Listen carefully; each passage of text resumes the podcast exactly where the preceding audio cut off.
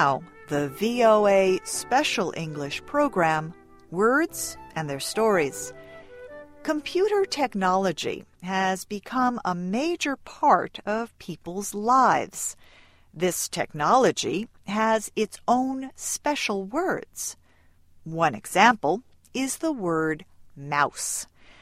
A computer mouse is not a small animal that lives in buildings and open fields. It is a small device that you move around on a flat surface in front of a computer. The mouse moves the pointer or cursor on the computer screen.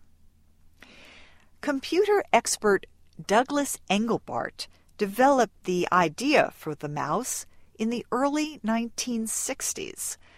The first computer mouse was a carved block of wood with two metal wheels.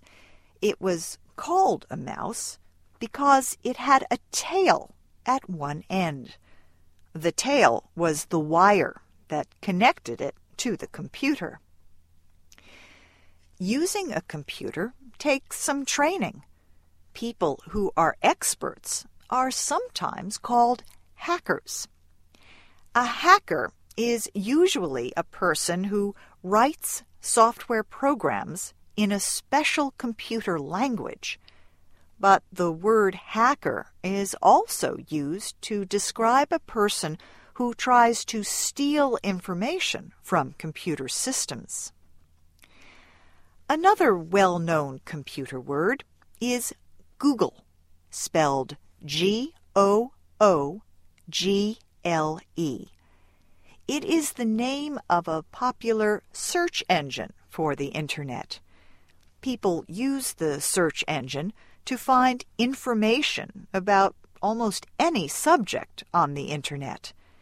The people who started the company named it Google because in mathematics, googol, spelled G O O G O L, is an extremely large number.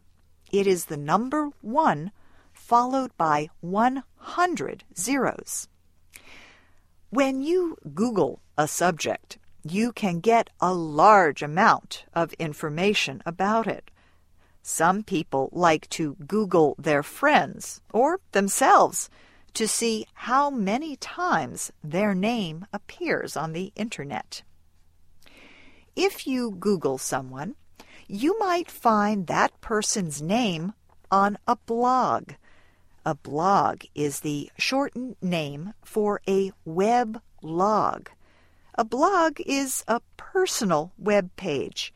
It may contain stories, comments, pictures, and links to other websites. Some people add information to their blogs every day. People who have blogs are called bloggers. Blogs are not the same as spam. Spam is unwanted sales messages sent to your electronic mailbox.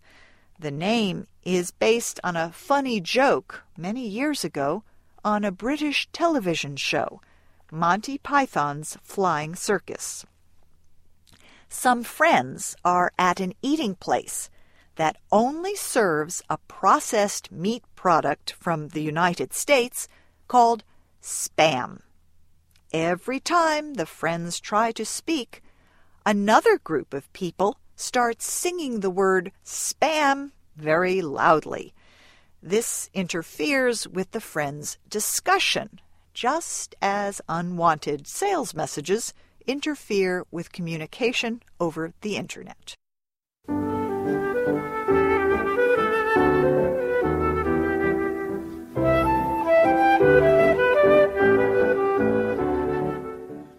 This VOA Special English program, Words and Their Stories, was written by Jill Moss. I'm Faith Lapidus.